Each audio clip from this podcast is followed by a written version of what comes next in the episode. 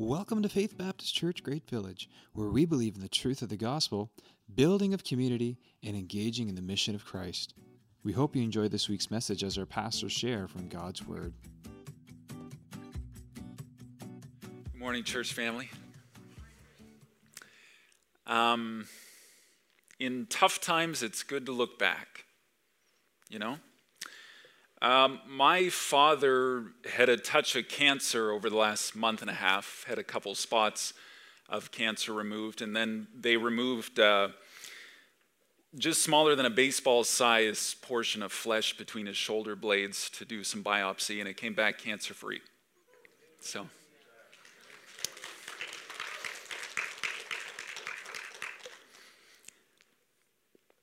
I made it one sentence.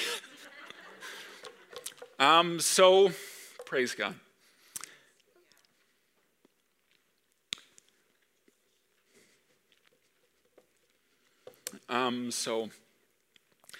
Going to Halifax yesterday.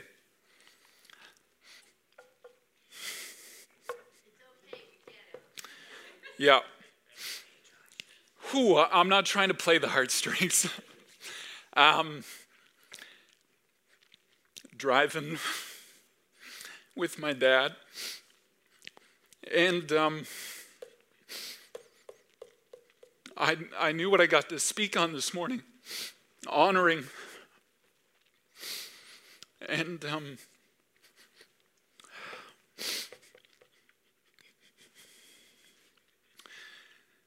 wasn't even in my notes. Stories get embellished over the years, right? And you don't know if the fish was this big or if it was this big. And every time you talk to Grampy, the story gets a little more colorful, you know what I'm saying? So I figured I'd get some clarity on some stories that I really wanted to start with this morning. So I'm asking my dad about our family and where we come from and if the stories that I heard are true. My great-grandfather, Weldon Cameron, the guy had hands like baseball gloves, you know. You'd shake that hand, and he would grip your hand, but then he'd reach by and he'd grab your arm. You know, that kind of handshake. And as a young man, you know, you're exercising, you want to be strong, like your dad's strong, your grandfather's strong, and my great-grandfather had a grip to this day that I have never felt the likes of before. His father, my great-great-grandfather, had a lobster factory, they called it, a lobster pound, a warehouse where they harvested lobster, they canned lobster, they would cook the meat, put it in a can, and then they would solder the lid with the meat in the can. How is that for health and safety code today? And then they'd put it on the train, and it'd be for sale on the shelves in Boston within 24 hours. This is up in Pugwash, Wallace area, Port Howe. The men would row 30-foot dory boats, and then they would haul the lobster traps up by hand. And my great-grandfather tells the story about the gloves that were made for him, homemade. They'd go right up to his armpit. And he'd get them in the fall about this time of year as it was getting cold, and he'd use them through the winter.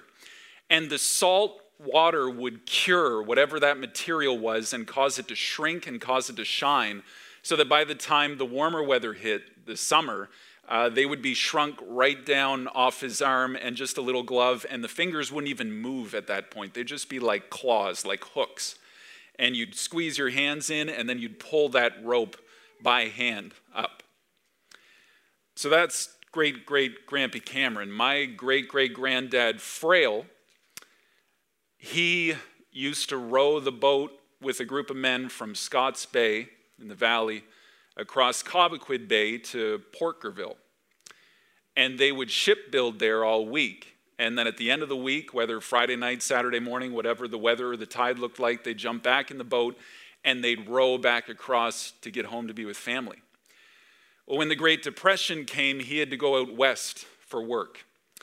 And he sent word back. I don't even know how you would send word at that point, a telegram or a message or whatever, that Granny Frail, and I think there were two girls at that point, my great-grandmother being one of them, should come out west to the prairie to meet him. And he had a sod shanty built for them. They would cut the sod and they would layer it for walls, and then they would build a roof structure over the top, and that's where they spent the winter through the Great Depression. Elsie's grandparents, we refer to them as Pakka and Beppa. They grew up in Holland, and Pakka, when he became of age, he hopped on a ship, came across the Atlantic Ocean to Halifax, and he started farming. I think through the winter they hauled wood out of the forest using a team of horses. He would do that for long, long hours, heavy, hard work. I think it was the next summer he went back to Holland. He married Beppa. I don't know how many years ago that is now. It's over 60 years now that they've been married. They came back and they started a dairy farm in Shubenacadie, Nova Scotia. Well, now the fourth generation is working on that dairy farm. And I put a link in the comments of the video to a documentary that Pakka is featured in of immigrants who came to Pier 21 and started life in Canada and what it was like for them. I'm going to get through this. We're going to get to the sermon. Towards the end of the documentary,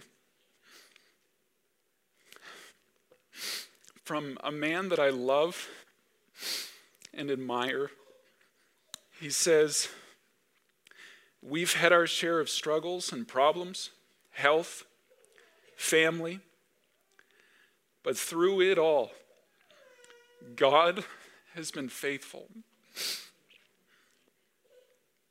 He says it in Dutch language, and then he repeats it in English. God is faithful. There's something just radically powerful to the personal stories from years of experience, isn't there? I thought I got all my tears out in the worship time. I'm sorry. I tried to get them out then. But there is a depth of value in these people.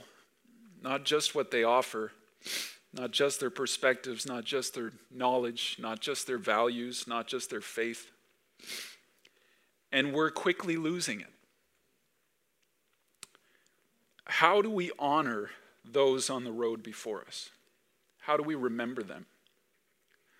How do we remember what they lived for, what they fought for, what they stood for? We are standing on the shoulders of people who've gone before us. Our country, our freedoms, our society, they're not perfect for sure. They have their issues. They have their problems. We have issues today. But many of the things that we enjoy here in Atlantic Canada today are partly due to the life of these generations that we're talking about. We stand on their shoulders. There is a moment in Israel's history that I want to dig into in Deuteronomy chapter 4. And it's this pivotal moment. Thank you very much, Dorothy. I appreciate that. There's this pivotal moment where the old generation, the previous generation, is pretty much gone. You've got Moses, you've got Joshua, you've got Caleb. Everybody else has died off in the wilderness.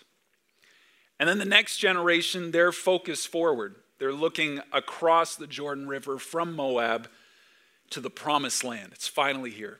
40 years we've been waiting for this, and it's finally here. The next generation is so excited about the future, but the past and how they got to where they were is quickly growing dim in the rearview mirror. And there's this critical point where if all the focus is shifted forward, we can so quickly lose and forget everything that's taken place in Israel's history to this point. Because there's only three people of that generation left, and Moses is about to die. Deuteronomy is Moses' final sermons, final speeches to the people of Israel. And Skip Heitzig points out, it's kind of ironic that at the burning bush, Moses said, God, why are you choosing me? Why are you sending me? I can't speak. I'm not good with my speech. And then here we have, what's the book of Deuteronomy? 34 chapters of his closing speech, his closing remarks at 120 years of age.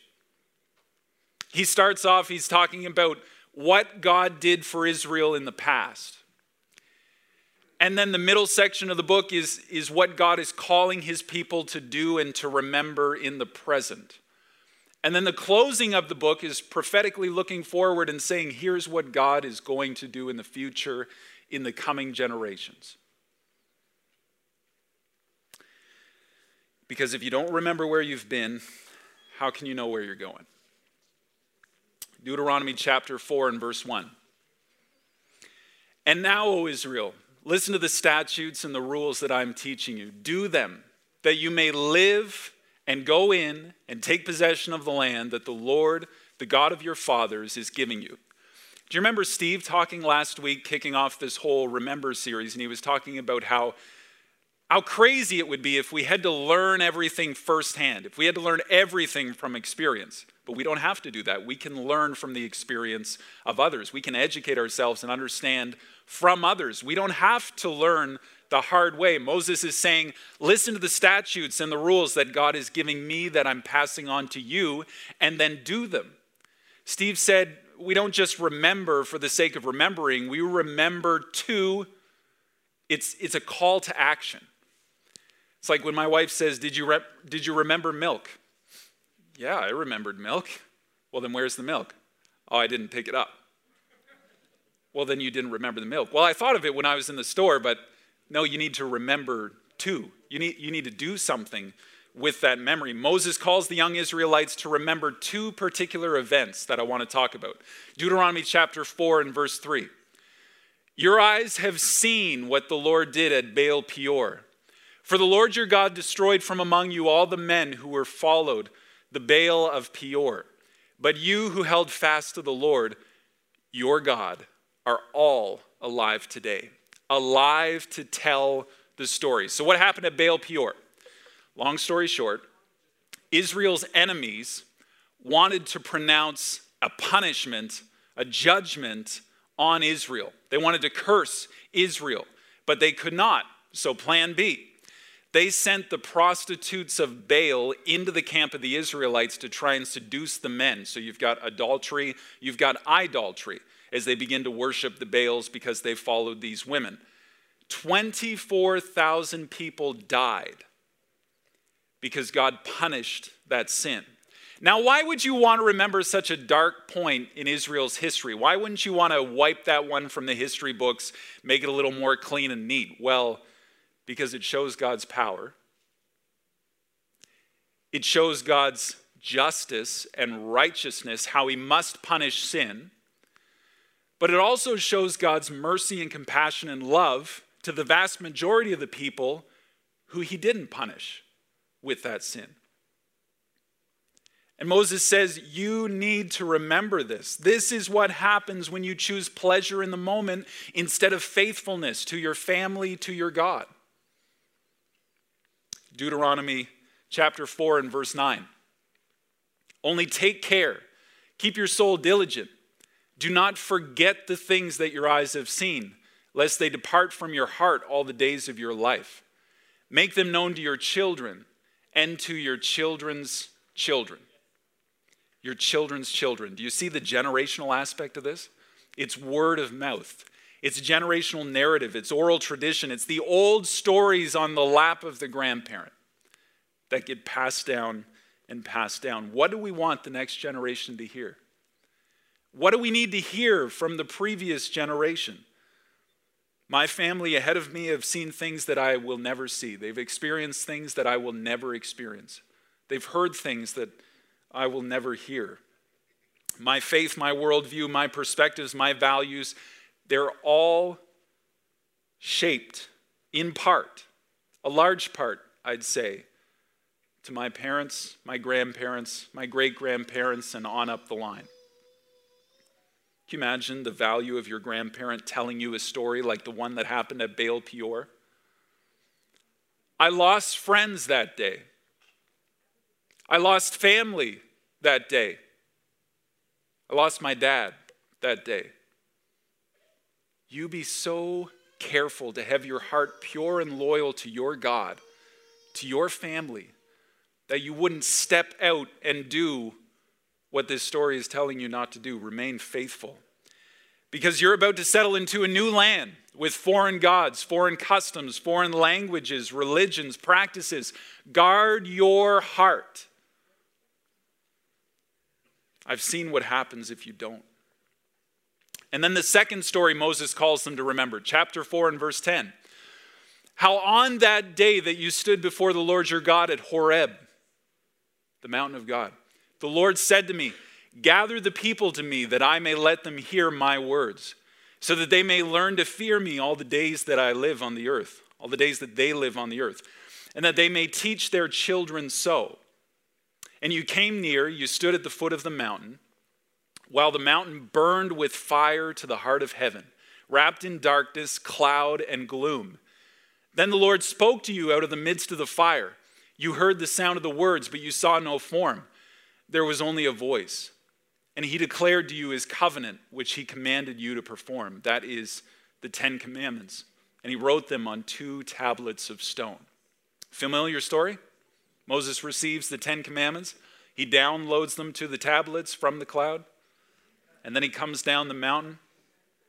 This is the same mountain, the same story. Imagine hearing an eyewitness tell that story. It's one thing to read it in the Bible.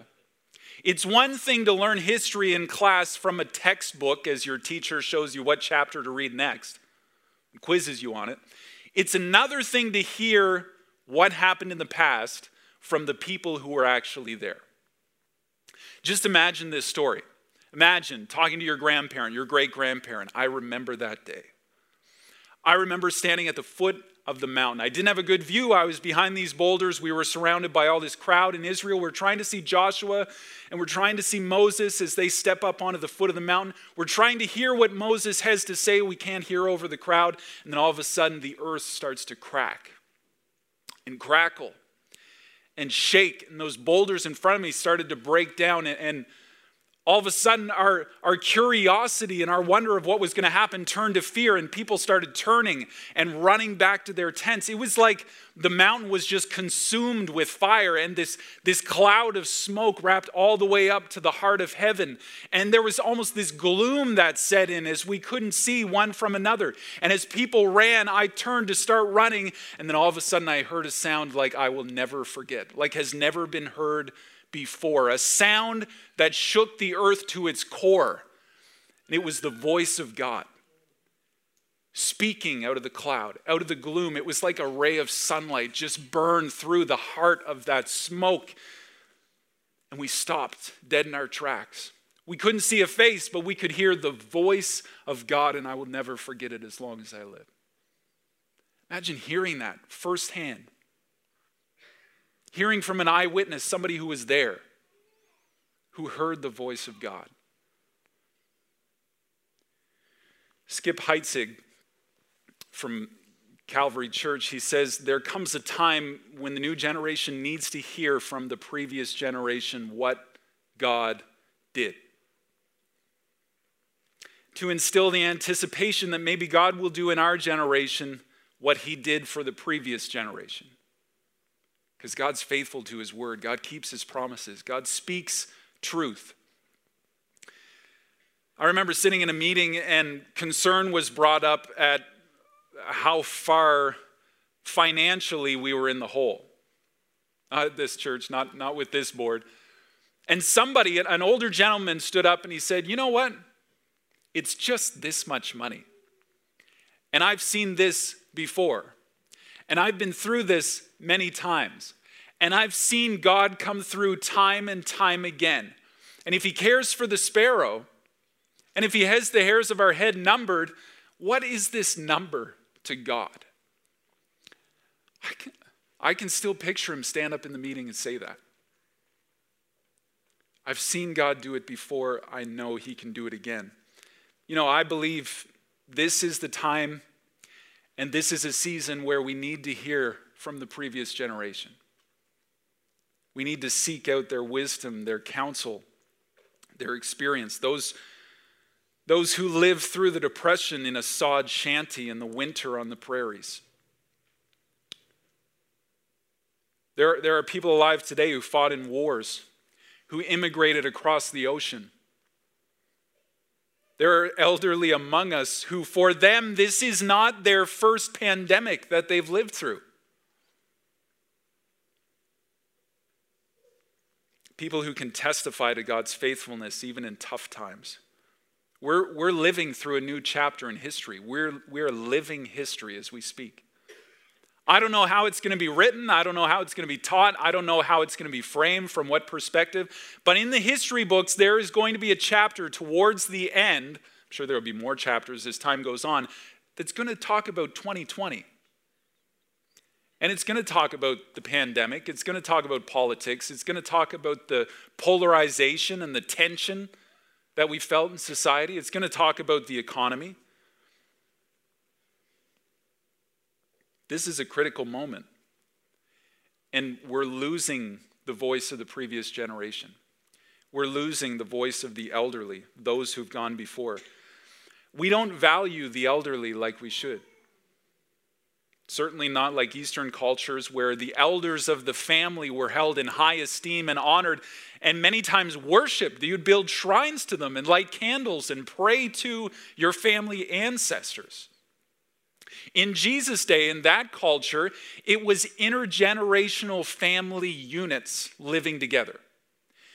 And when little Johnny married his new bride, Susan, they would build a new section onto the home and they'd all move in together.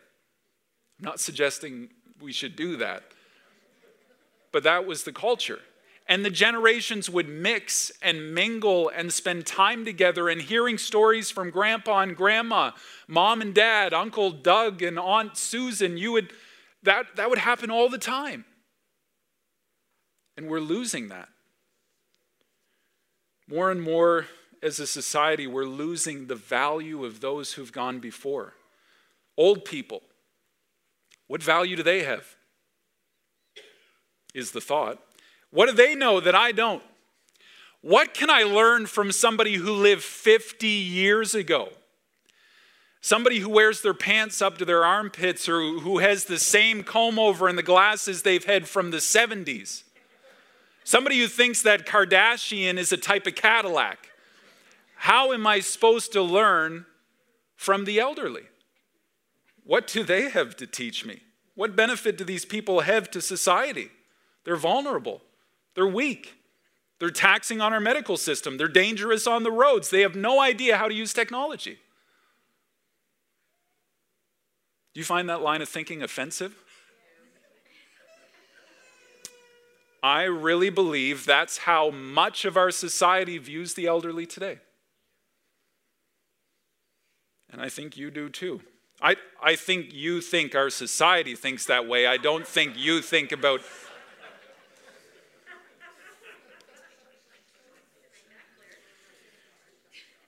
Yeah, I need to make that clear.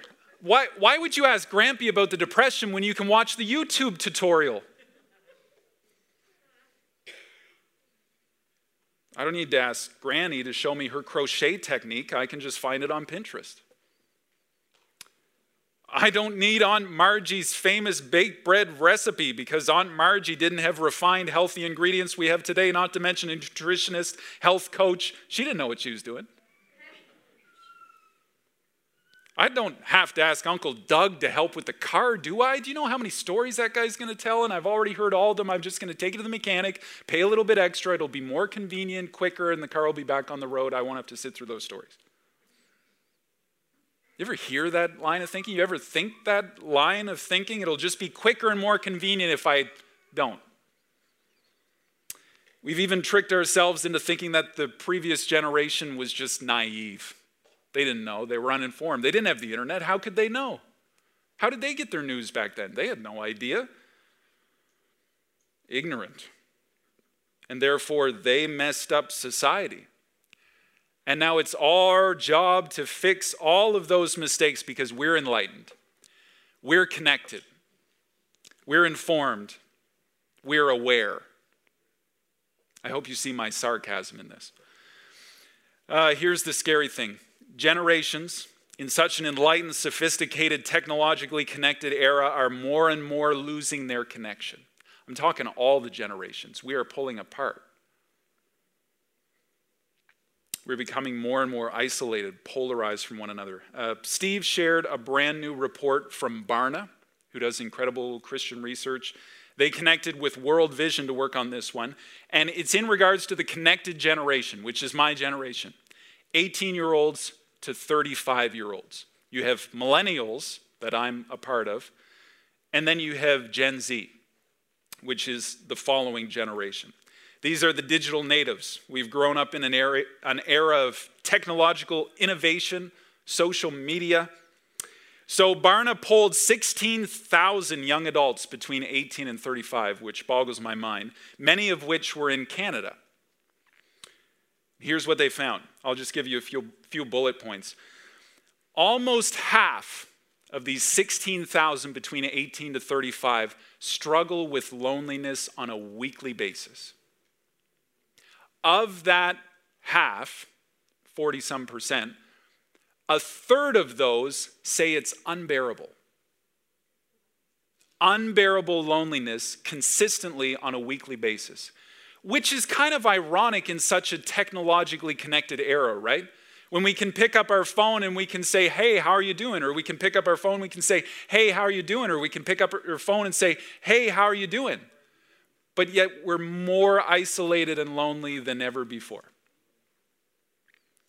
70% between 18 and 35 have left the church. 70. Just let that sink in. 81% identify leadership as a huge issue in our country, in our society, in our communities. Why? Why are there not older mentors and leaders and disciplers who have taken on these 18 to 35-year-olds? Why have these 18 to 35-year-olds not been able to find somebody to mentor them, to disciple them, to lead them? Steve pointed out this on the report, and I think it's so true. People of this generation feel more connected to others of the same generation globally than the previous generation locally. People of this demographic, this generation, 18 to 35, feel more connected to other 18 to 35-year-olds around the world than they do to the people who live in their own community who are the next generation above them.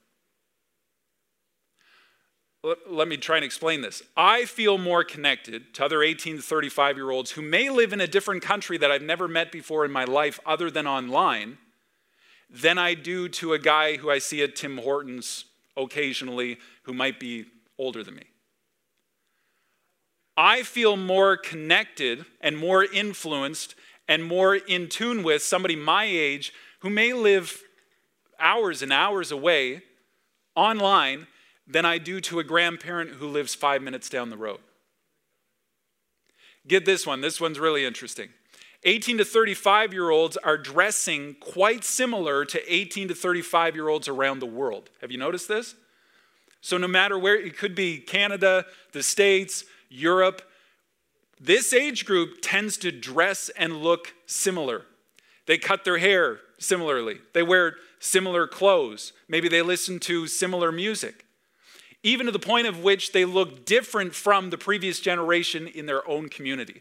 So we look less like our parents. We dress less like our parents. We talk and listen to music less like our parents and more like 18 to 35-year-olds around the world. We are losing the generational connection, the oral tradition, the values passed down from generation to generation. We are losing it. It only took one generation for murder to enter the story and a son to be separated from his parents. It only took one generation for a Pharaoh to rise up who forgot Joseph and what he accomplished in Egypt. It only took one generation to forget God. Look at Judges chapter 2. Joshua has died. And all that generation also were gathered to their fathers. And there arose another generation after them who did not know the Lord or the work that he had done for Israel. They forgot. Old generation gone, new generation come, they forget God. They forget those values. They forget that oral tradition that's been passed down. We're going to talk more about forgetting next week, so I don't want to get too deep into that right now. One of the commandments that Moses received that day on the mountain was this. Deuteronomy chapter 5 and verse 16. Honor your father and your mother, as the Lord God commanded you. See how it's not really contingent on your father and mother and what type of parental figure you have? It's contingent on the commandment of the Lord. That your days may be long and that it may go well with you in the land that the Lord your God is giving you. There's a covenantal application here of the land that Israel was to receive. You need to honor your father and mother so that you can fully embrace and enjoy and experience this promised land that I have brought you to these 40 years through the wilderness. It doesn't necessarily mean that if you obey your mom and dad, well, then you're going to live a long and healthy and happy life full of riches and pleasure. But if you do think about it, if you did listen to your mom and dad instead of saying, they don't know what they're talking about, and learn the hard way, like prodigal son stuff, you probably would live a happier and healthier life if most of us just listened to the advice of our parents instead of trying to pave our own path. God is referencing this critical point where the next generation is taking possession and the previous generation is gone. Remember, remember. Ephesians chapter 6, Paul picks up the same thing. Children, obey your parents in the Lord, for this is right. Honor your father and mother. This is the first commandment with a promise that you would live long in the land. That it may go well with you and that you may live long in the land. There it is. Fathers, do not provoke your children to anger, but bring them up in the discipline and instruction of the Lord. The nurture and admonition of the Lord. How do we honor them? We need to listen. We need to learn. We need to remember, and remember to put it into practice. These lessons were not free or easy for the generation that came before us. They have immense value. You want to really experience the promised land? Then take to heart the story of Baal Peor. Be faithful to your family. Be faithful to your God. No adultery. No idolatry. God's justice, his righteousness. Remember Mount Horeb when God spoke and gave the 10 commandments. Remember how near God was. We heard his voice and he passed these things on to us to pass on to our children. He told us to do so to the next generation and the next. We're losing an understanding of what life was like not too long ago. How arrogant, how prideful is it to think that we're somehow above previous generations. Enlightened, owed, entitled. Even if that generation was before Google or Wikipedia or Facebook or TikTok. My great-great-grandparents, horse and buggy, cross-country, rowing a 30-foot dory, pulling traps, logging in the deep snow in winter, risking their life to provide for their family out of necessity. I'm not going to work for $15 an hour. Are you kidding me? We're losing an understanding of what life was like not too long ago, and we're becoming so quickly entitled and privileged. Deuteronomy chapter 32, verse 7. Remember the days of old. Consider the years of many generations. Ask your father, and he will show you. Your elders, and they will tell you. Let me tell you, it is so encouraging to me in 18, 19, 20 months of uncertainty and what is the world going to look like for me, for my children, for my parents, to sit and talk with somebody who's ahead of you in the game. And to have them say, this isn't the first struggle where we've wondered, how is God going to make this happen? We've seen God faithful time and time and time again. Moses, in Exodus chapter 12, he talks about the Passover. And he says the Passover is a memory aid.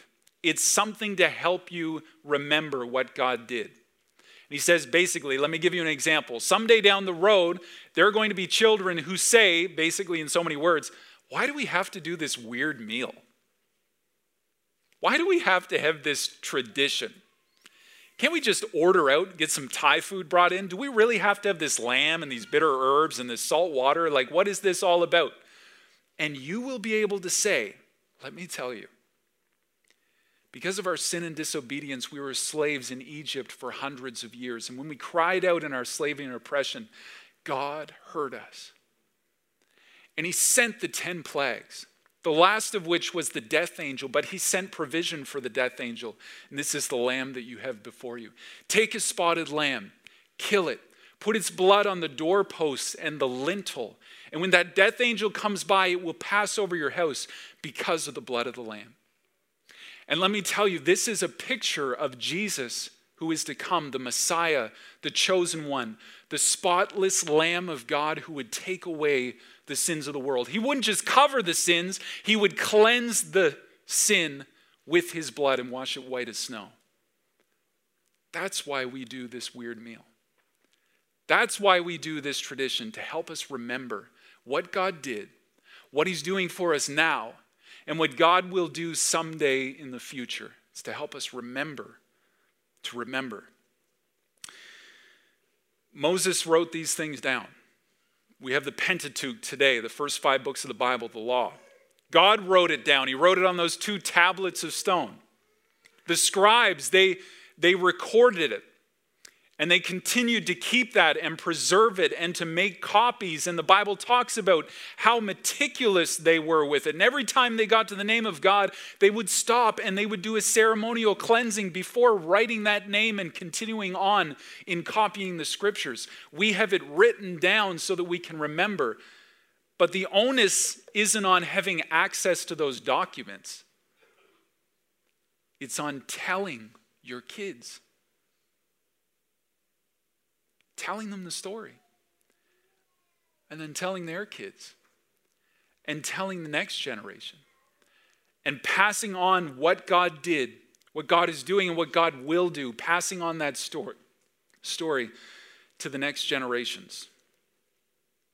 That's how we honor them. We need to remember, we need to consider, we need to ask, we need to listen to those who've gone before us. We need to remember, we need to consider, we need to ask. We need to listen.